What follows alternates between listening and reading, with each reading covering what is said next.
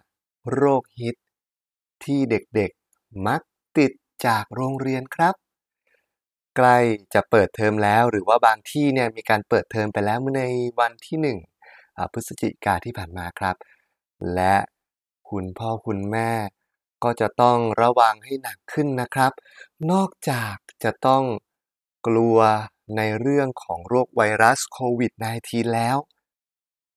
แต่สำหรับเด็กๆก็ยังมีอีกหลายโรคเลยที่จะต้องเสี่ยงเมื่อต้องไปโรงเรียนเพราะฉะนั้นวันนี้ซุปเปอร์ใหญ่ได้รวบรวม5โรคติดต่อที่เด็กเล็กมักเป็นกันบ่อยๆครับและถ้าเป็นแล้วก็ต้องได้รับการรักษาโดยเร็วเลยทีเดียวครับ5โรคนี้มีอะไรบ้างครับ5โรคฮิตที่เด็กๆมักจะติดจากโรงเรียนอย่างแรกก็คือ1โรคมือเท้าปากครับโรคมือเท้าปากเป็นโรคที่พ่อแม่จะต้องระวังให้มากเพราะสามารถเกิดขึ้นได้ทั้งในบ้านและก็ในโรงเรียนและอาการของโรคมือเท้าปากก็คล้ายกับโรคหวัดจนพ่อแม่เราไม่ทันสังเกตถึงความรุนแรงบางครั้งกว่าจะรู้และรักษาให้หายที่สำคัญโรคนี้นะฮะสามารถอันตรายถึงชีวิตได้ทีเดียวอาการของโรคมือเท้าปากระยะแรกครับเริ่มจากการเป็นไข้เบื่ออาหารอ่อนเพลียอาจมีน้ำมูกไอเจ็บคอเสียงแหบคล้ายๆเป็นหวัดมีบางคนนะครับมีอาเจียนหรือถ่ายเหลวร่วมด้วยต่อมาก็จะมีผื่นแล้วก็มีตุ่มน้ำใสที่บริเวณปากหรือฝ่ามือฝ่าเท้าและบางครั้งอาจจะมีผื่นขึ้นที่บริเวณก้นด้วยก็คือไม่ได้มีเฉพาะมือเท้าหรือปากนะฮะมันก็อาจจะมีจุดอื่นๆด้วยก็แล้วแต่ลูกน้อยแต่ละคนแต่ว่าลักษณะสำคัญเฉพาะของโรคนี้นะฮะก็คือตุ่มน้ำใสที่เกิดขึ้นในปากจะมีขนาดเล็กและแตกเป็นแผลตื้นๆโดยเฉพาะบริเวณลิ้นกระพุ้งแก้ม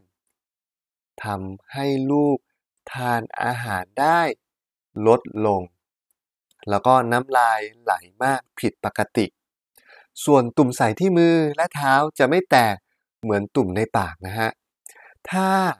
ลูกมีไข้โดยไม่รู้ว่าสาเหตุเกิดจากอะไรและเฝ้าดูอาการแล้วพบว่ามีตุ่มขึ้นก็อาจจะเป็นโรคมือเท้าปากได้ก็ควรให้ลูกหยุดเรียนเพื่อลดการแพร่กระจายของเชื้อโรคและรีบไปหาหมอได้เลยนะครับ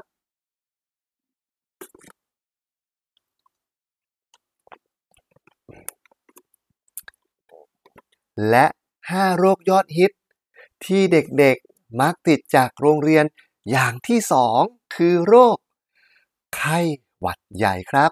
ไข้หวัดใหญ่เป็นโรคติดต่อทางเดินหายใจที่เกิดจากเชื้อไวรัสที่ชื่อว่า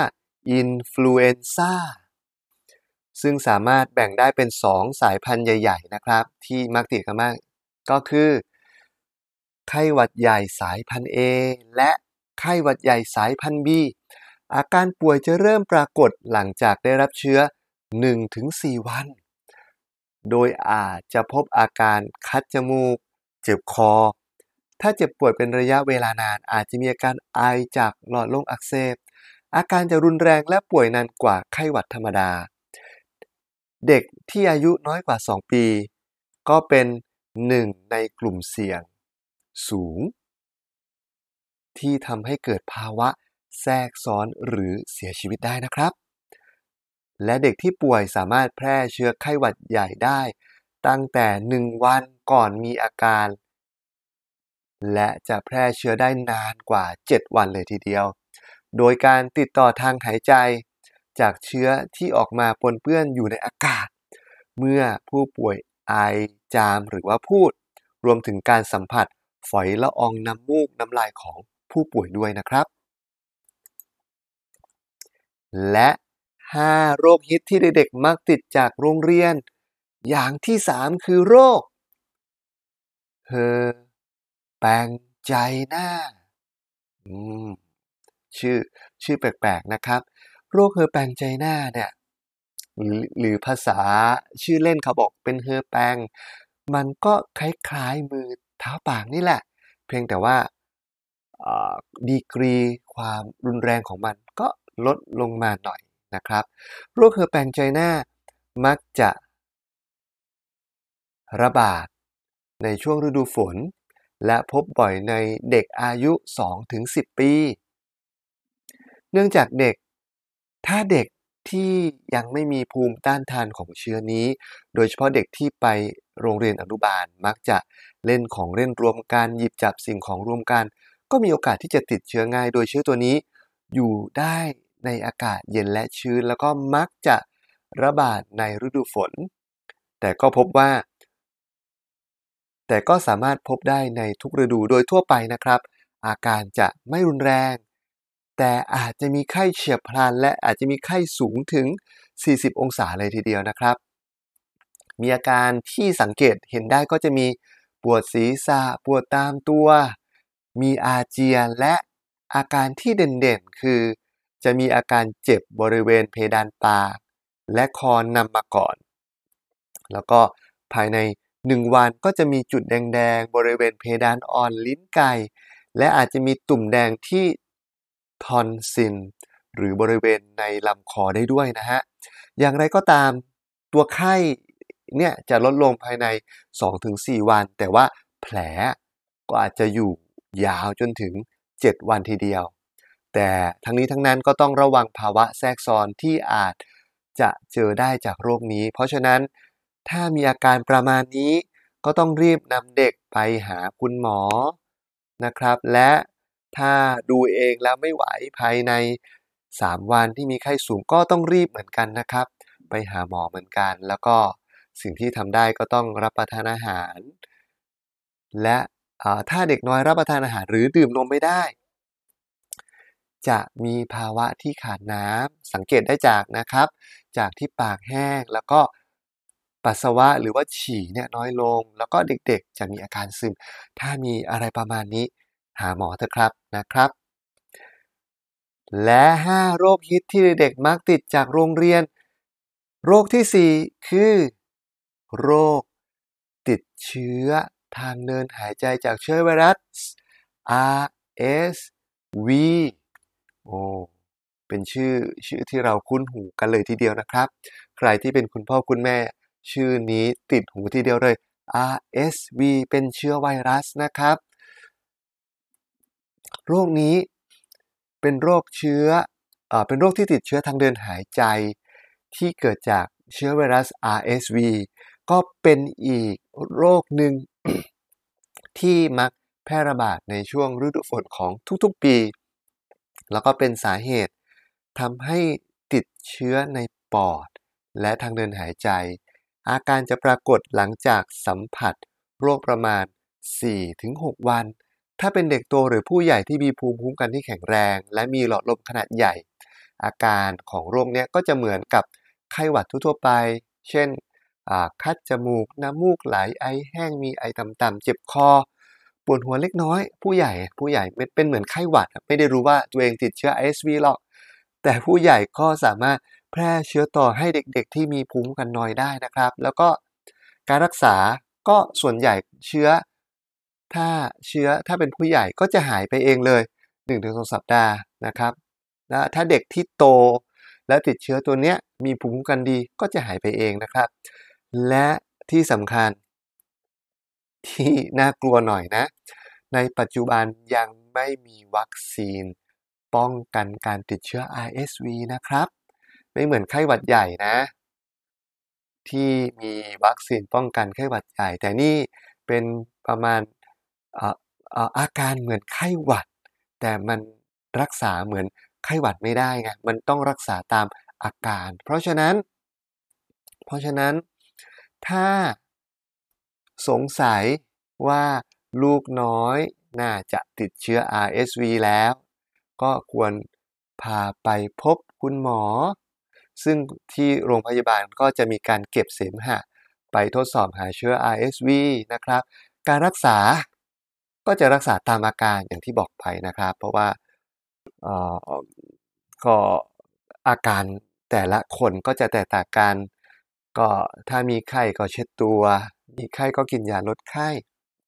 มีเสมหะก็ต้องพ่นยาเคาะปอดดูดเสมหะไปนะครับตามอาการแล้วก็การแพร่กระจายของเชื้อไวรัส RSV ก็คล้ายกับโรคทางเดินหายใจอื่นๆก็คือผ่านการจามหรือการไอที่ก่อให้เกิดละอองเสมหะในอากาศนะครับคล้ายๆกับโรคไข้หวัดทั่วไปเลยแล้วก็มันก็ติดง่ายไงอย่างเช่นถ้าไปที่โรงเรียนเด็กคนหนึ่งไอจามเล่นของเล่นเล่นด้วยกันเด็กที่อยู่ในกลุ่มใกล้ๆกันในระยะ1เมตร2เมตรเหมือนโควิดเลยนะครับเหมือนโควิดเลยถ้าคนหนึ่งไอจามและเป็นโรค RSV อยู่คนรอบข้างแน่นอนครับมีโอกาสเป็นมากกว่า 50% แน่นอนนะครับแล้วก็ไอเชื้อตัวเนี้ยมันก็จะฟักตัวประมาณ7วันนะครับ4วัน5วัน7วันก็ขึ้นอยู่กับความแข็งแรงของเด็ก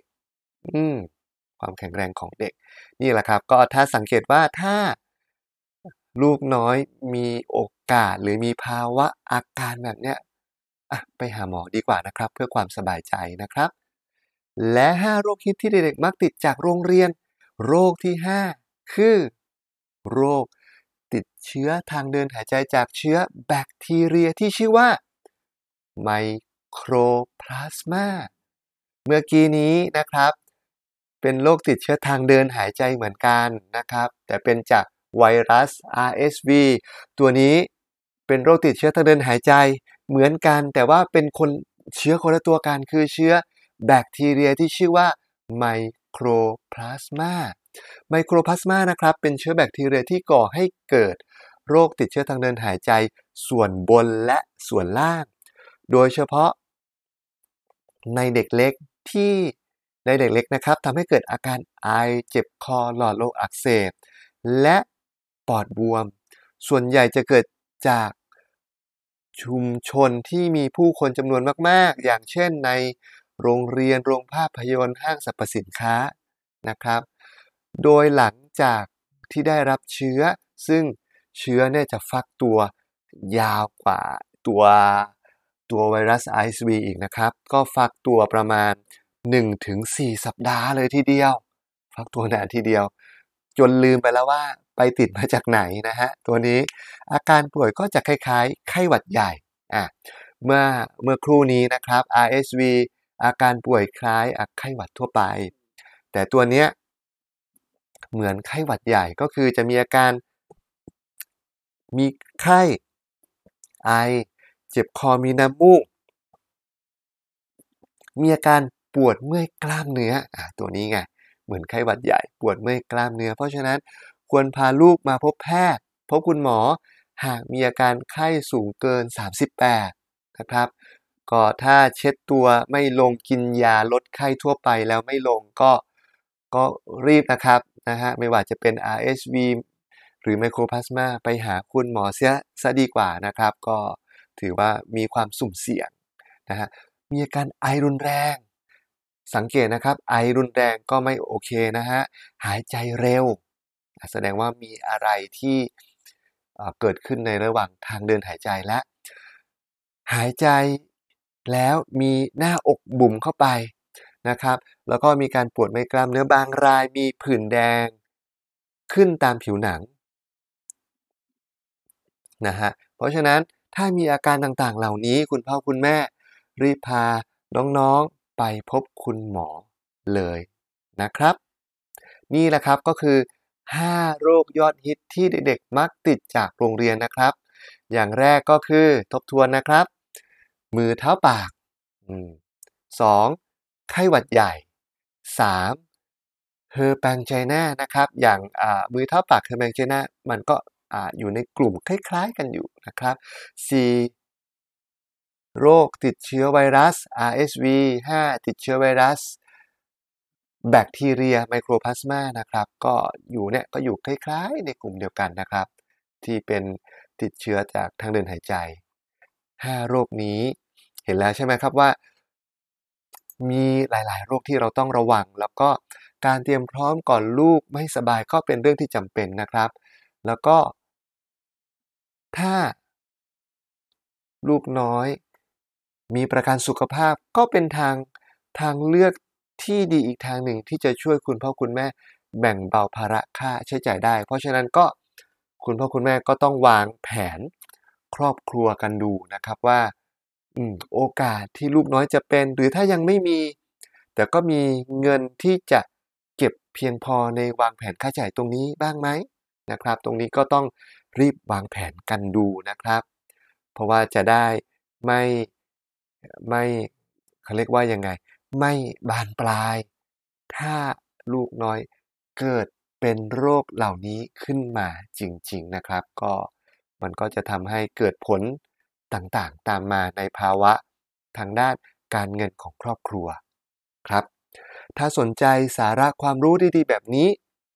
คุณสามารถกดไลค์และติดตามได้ที่ Facebook Fanpage Instagram YouTube และ TikTok ที่ชื่อว่าซุปเปอร์ใหญ่สุดยอดประกันเด็กได้ครับสวัสดีครับ